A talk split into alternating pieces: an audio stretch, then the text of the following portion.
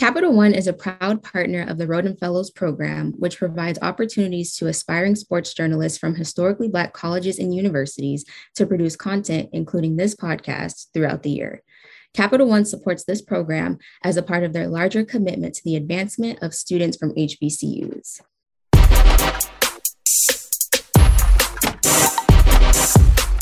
Welcome to the 2021 to 2022 Rhoden Fellows podcast.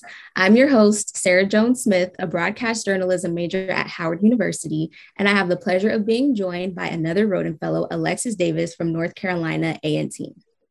Hey, hey, everyone. So, protesting on university campuses against injustice is definitely not a new concept. HBCUs kind of have a long history of students taking action against the matters that they find to be unjust. So, from the 1923 protest at FAMU, when student that students organized when they were demanding the resignation of the university's president, to Howard's 2018 protest demanding proper housing but over the last month, it has been made abundantly clear that student protesters are extremely necessary in the push for university administration to kind of do the right thing by students. From October 12th to November 15th, which is 34 days, Howard students were protesting against hazardous living conditions. They shared photos via social media that showed mold growing in the showers, walls, and air ducts, as well as mushrooms and rodents in the housing facilities. They were also protesting against the removal of both the student and alumni seats on the University Board of Trustees and a lack of transparency and communication between the students and the administration. After deciding that enough was enough, dozens of students decided to occupy the Blackburn University Center, which is also one of two cap- campus cafeterias. The protest was called the Blackburn Takeover, and it garnered a lot of tension on social media and popular news sources. Actually, the Undefeated's very own Mia Berry did a story on it. Reverend Jesse Jackson made an appearance to speak to the students, and alumni Debbie Allen did the same. So many more people expressed their support and definitely donated to make sure that the students were taken care of while they were protesting. It gained a lot of traction. And so, here today to speak about their experience, we have student protesters from Howard, Chandler Robinson and Ty Martin. How are you guys doing today? I'm good. I'm good. How are you? I'm definitely good. Um, I would say that, you know, as another Howard student, it's so refreshing to hear about people protesting to make sure that our university is the best that it can be.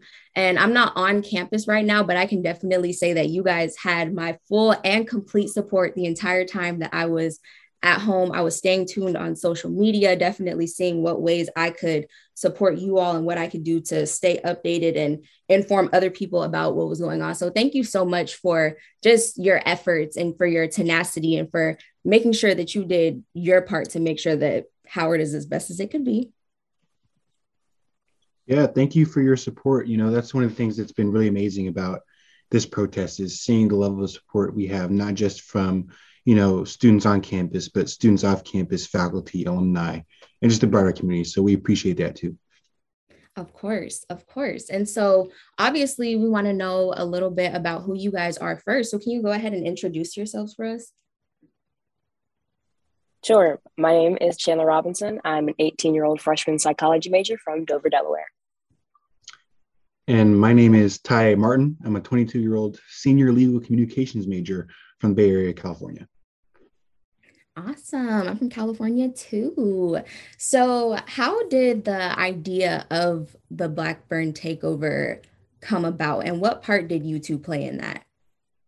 So, the sit in that occurred after the town hall that was supposed to have taken place with President Frederick and students was drafted by Anaya Vines and Erica England, two seniors who are responsible for organizing the Live Movement and hashtag Blackburn Takeover protest. Okay. Okay. So, what are some of the reasons behind why the Blackburn takeover was necessary? I would say uh, there are really a lot of reasons, but it really boils down to, I think, the fundamental belief um, and reality that the administration has not been accountable to students for quite a while. Um, and there has been such a lack of communication, uh, not just the administration, but specifically with the president of Howard with students. Um, the you know refusal to grant you know a town hall um, you know, until the protest uh, concluded and all that kind of stuff. And just the fact that people haven't met the president. You know, I've been at Howard for three years, and the only time I've seen President Frederick is on the you know 30 foot tall murals that he had painted of himself on campus. I've never seen him in person, never seen him speaking to students, and that's a problem. Um, so I think that's one of the fundamental things that we are most concerned about is that there be an open dialogue with the administration and the students because the administration can't serve the students effectively if they're not hearing student concerns. Um, right. I would also add to that too. Um, at A&T, um, we have constant um, communication with our Chancellor Martin. He's very hands-on with us. Um, he speaks to us on campus. Anytime you email his office trying to get some type of meeting with him, or if you have a concern, um, he never sends you to a secondary or another source. Um, he always makes himself available. So I can definitely see how having a disconnect with your chancellor or president um, can definitely make you not feel supported as a student. Yeah. And when it comes to like Wayne Frederick, who is the president of Howard University, I also have only seen him like once, and that was during move in day when I was a freshman. But there have been instances where I've really needed help with things, and the rest of the administration wasn't doing anything. So, of course, I resulted to emailing him, and that was just it was it was just as bad because his response was not very helpful and so you know it does make you feel a lack of support when of course you, you've never seen the person or you rarely see the person around campus and then you reach out to them for help as kind of like a last resort and they don't give that to you. So yeah i would definitely agree with everything that you said.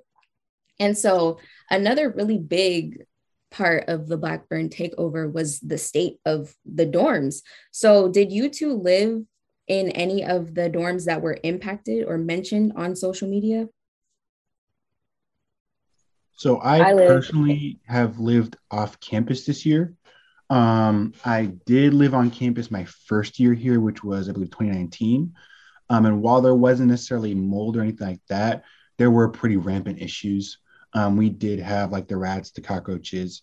Um, the heating was broken uh, for you know a lot of the winter and the AC was broken for the first couple weeks I was there in August um, when it was getting really, really hot. So a lot of people had to go out and buy their own fans and stuff to just even try and be able to live in the dorms without, you know, having a heat stroke or something. Um, so I, ha- I haven't specifically experienced like the mold and the mushrooms and whatnot. I have definitely, you know, experienced when I lived on campus, you know, that it, it's just, it's just, it's unacceptable. And these issues are not new. I've spoken to alumni um, from 20, 30 years ago who had a lot of the same issues. So it's it's not a new problem. It's one of the recurring issues with Howard, and that's why we felt the need to escalate it to the Blackburn t- takeover. Mm-hmm. Chandler, you have anything to add on to that? Yes, so I actually currently live in College Hall South, which is one of the dorms that flooded. Actually, it flooded on Friday the 19th.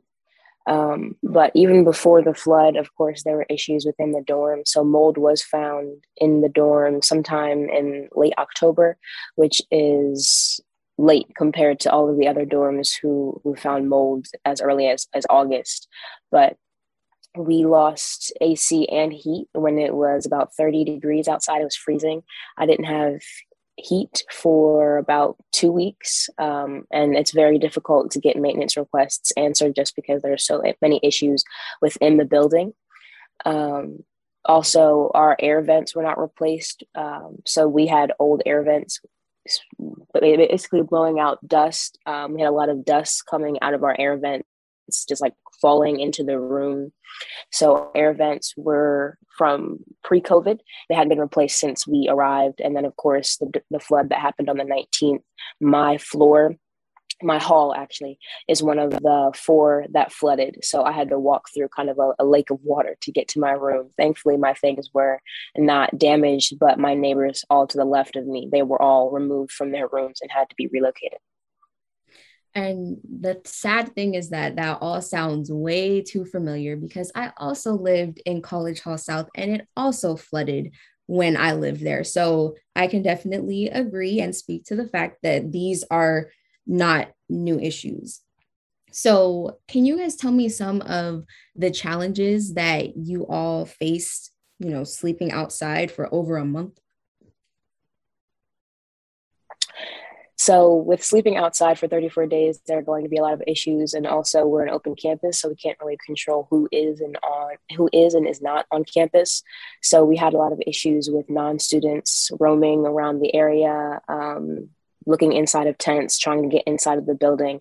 So, we had to kind of create our own security system. So, students, that's our thing. Who protects us? We protect us. We had to create our own security team of marshals, of what uh, one of which Ty is a part of. Um, it was very cold, of course. Um, that's why tent, so many tents were donated.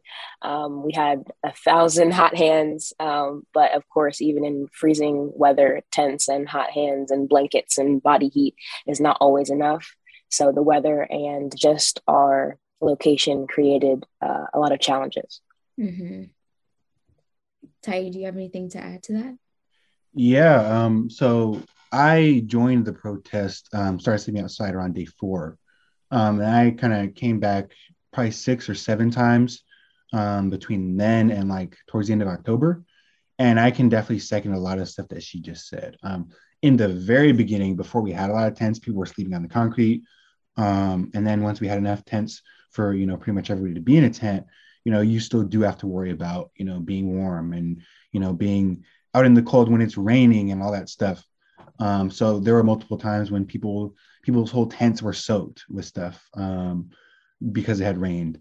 Um, and then you know also the second, you know, the security concerns. You know, like she said, um, you know, we did have issues with people who were non-students, you know, kind of roaming around trying to get inside the building, and we had to essentially take that security into our own hands. Um, so we had to have you know rotations of people watching different doors, checking exits. Um, doing you know rounds and patrols around the building to make sure that things were secure. Um, and, and you know that's something that you know college students shouldn't have to be worrying about because their university isn't taking care of them you know? But that was something that we did have to enact. Um, and then just as far as even when we, when we got in the building the environment you know was pretty tenuous we had times where you know people were uh, you know incredibly cold. The heating had been off for quite a long time and so, you know, temperatures were getting really, really cold. People started getting sick. Um, and even when we were able to get that resolved, we still weren't really able to get the heating going. So just stuff like that, um, where, you know, it presents, you know, a health concern for students and also a lot of safety concerns.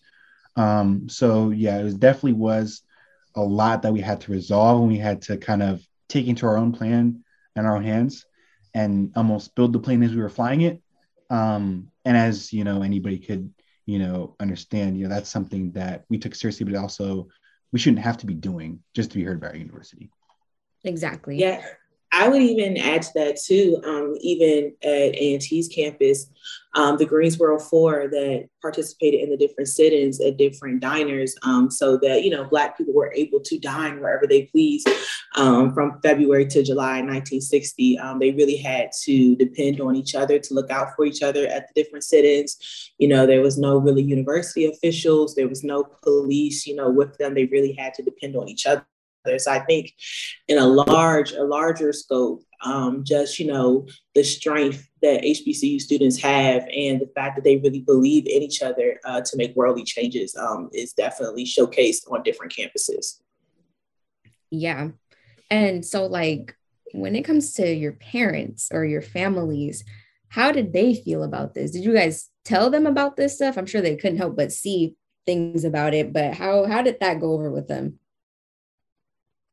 I immediately, my parents said, All right, pack your stuff up, we're taking you home.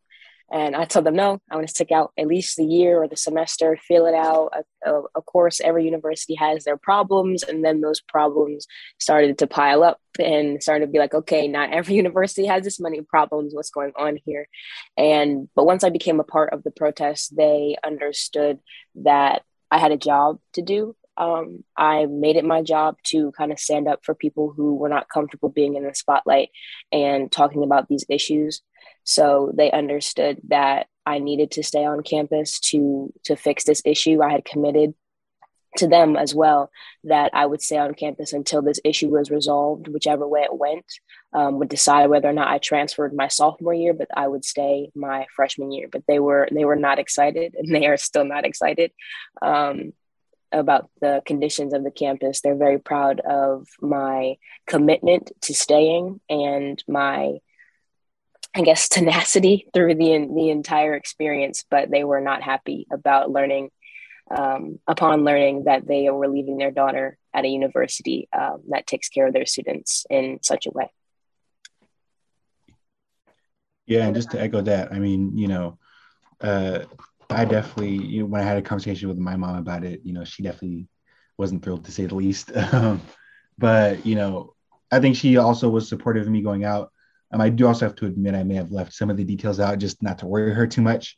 Um, but yeah, it, it's just I think it was definitely both a little bit of pride that I was taking part in something like that, but also disappointment and sadness that something like this was necessary.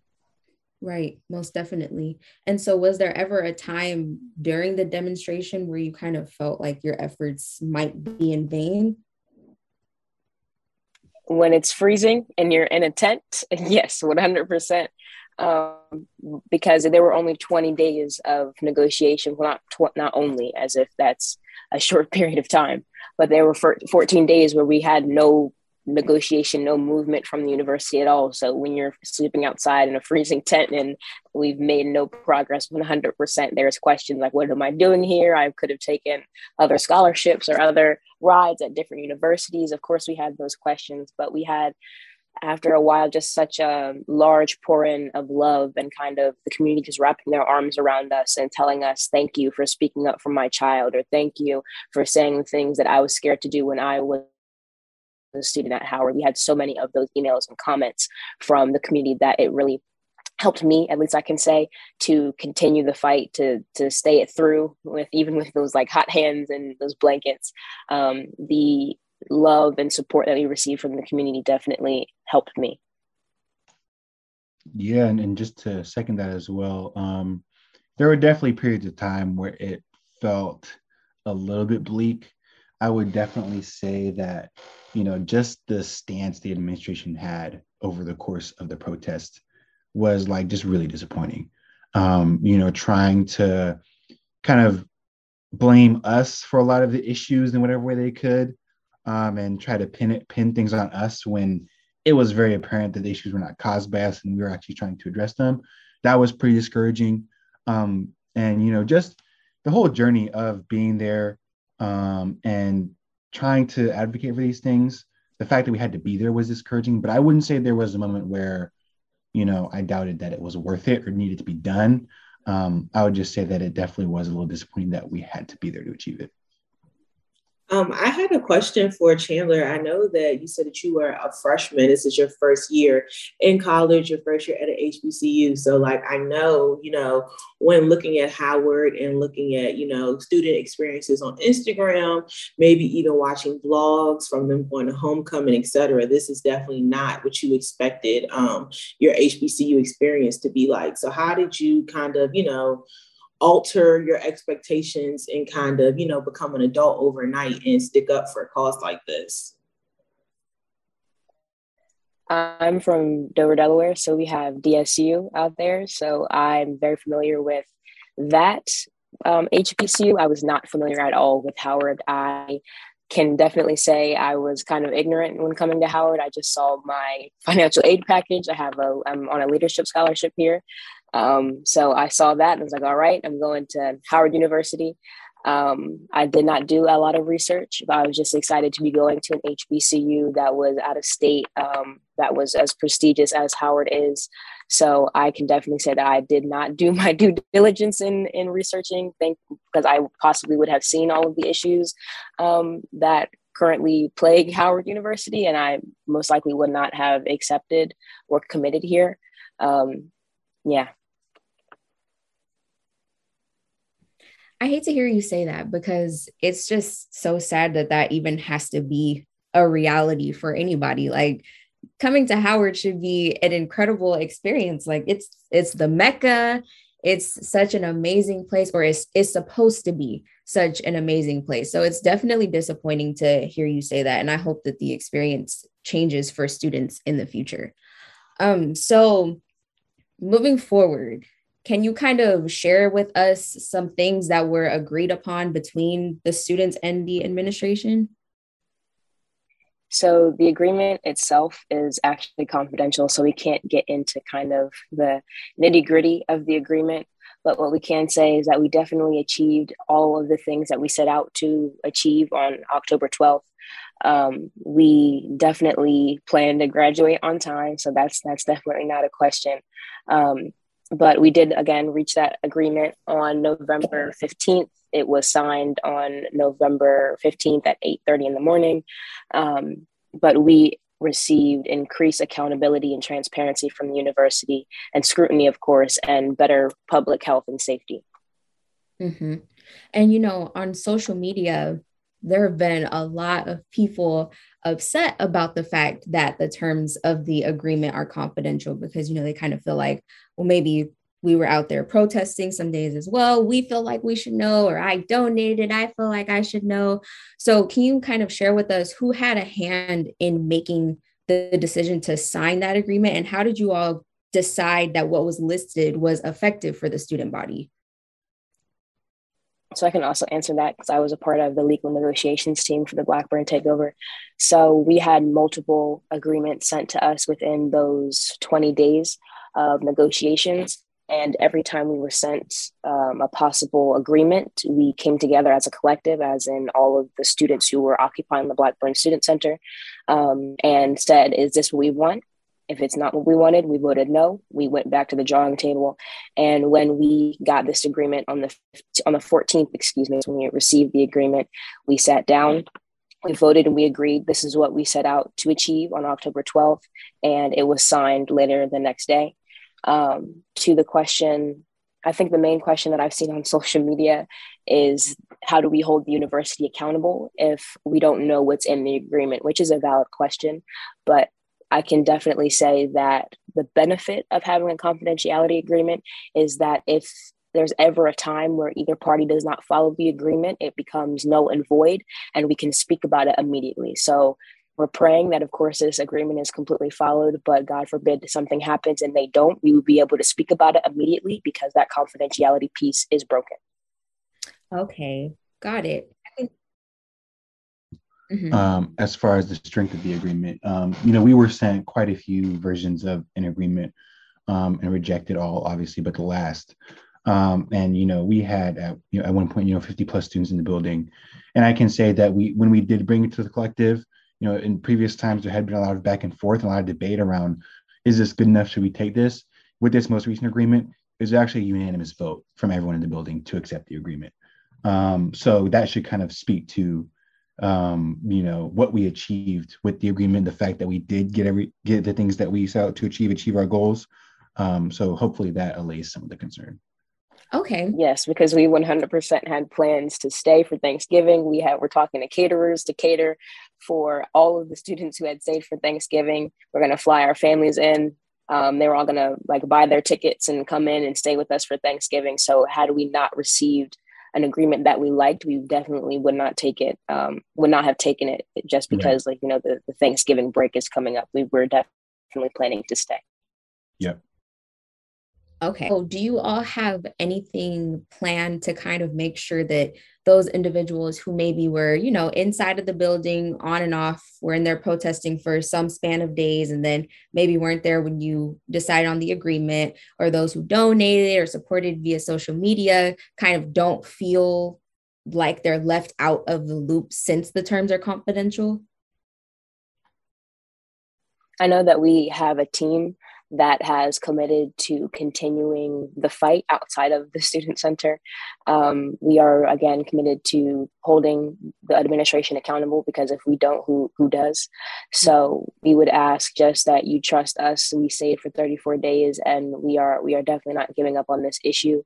Um, we will keep everyone in the loop as much as we can without breaking that that confidentiality we're trying as much as we can again to be transparent but confidentiality was not our suggestion but we are again trying to follow the agreement as much as possible uh, while keeping that transparency that we fought for. And I can also say, um, you know, just because you know the Blackburn takeover and occupation has ended does not by any means indicate that you know we're done advocating or holding the administration accountable. Um, you know, we do have you know students committed. I mean, you know, we have plans you know in the works that I may not necessarily be able to speak in detail about now because they're in the beginning stages, but definitely organizational plans in the works to you know cr- make it a lot easier for people to be looped in to be a part of this kind of thing um, and to really engage not just the student body the alumni the faculty and to kind of create a framework for all those parties to work together in a really efficient and streamlined way. Um, so you know rest assured that you know this is not the end and we are moving forward with those goals in mind and acting on those goals. And if you want to join those teams um, the live movement did open their um, applications to join. So I would recommend to any student that feels like maybe they were possibly left out to to join. To that we're very we have very open arms. We're all a family. Um, so 100% join us. Okay. And so for this last question, I want both of you to answer for sure because it's very important. How does it feel to lead a legacy of not only future Howard students, but future HBCU students as a whole? Um, I've got to be honest. I'm not quite sure if I've fully unpacked that yet. um, you know, we we did just get out, and it's a lot of you know kind of recovering. Um, and you know, one of the things that you know we had dialogue with a lot of the alumni on, especially the ones who were involved in both the 2018 and also the 1989 protests at Howard, was concerning you know how difficult it is to grasp the the the impact of this kind of thing in the moment um, so right now, I can say it's been really touching and really encouraging seeing not just all the support, but all the, also, also the people speaking on the impact we've had, and you know, thanking us for doing what we've done. And that's something that makes me really happy and makes me feel like it was worth it, um, and feels like you know I've made an impact. Um, but as far as you know, realizing the the full scope of how this protest has impacted the broader community, that's going to take some time. Um, but yeah, I would definitely say, you know, it definitely feels encouraging and feels validating to hear about the people who have been positively affected by what we did. I 100% agree. Um, again, it's today is the 20th, so we've only been out. We've been out less than a week, so it's still we're still trying to, I guess, get used to the regular world. We were, you know, in that student center in a very small area, just all of us for 34 days straight. So when we when I joined, I can say at least that I I started because I was on I joined on day one because I was upset. I um I felt the same way as a lot of the other student protesters. And I didn't start to realize that I was speaking and helping so many other people until maybe a week before it was over when we started receiving, when I got an email from a parent saying thank you so much.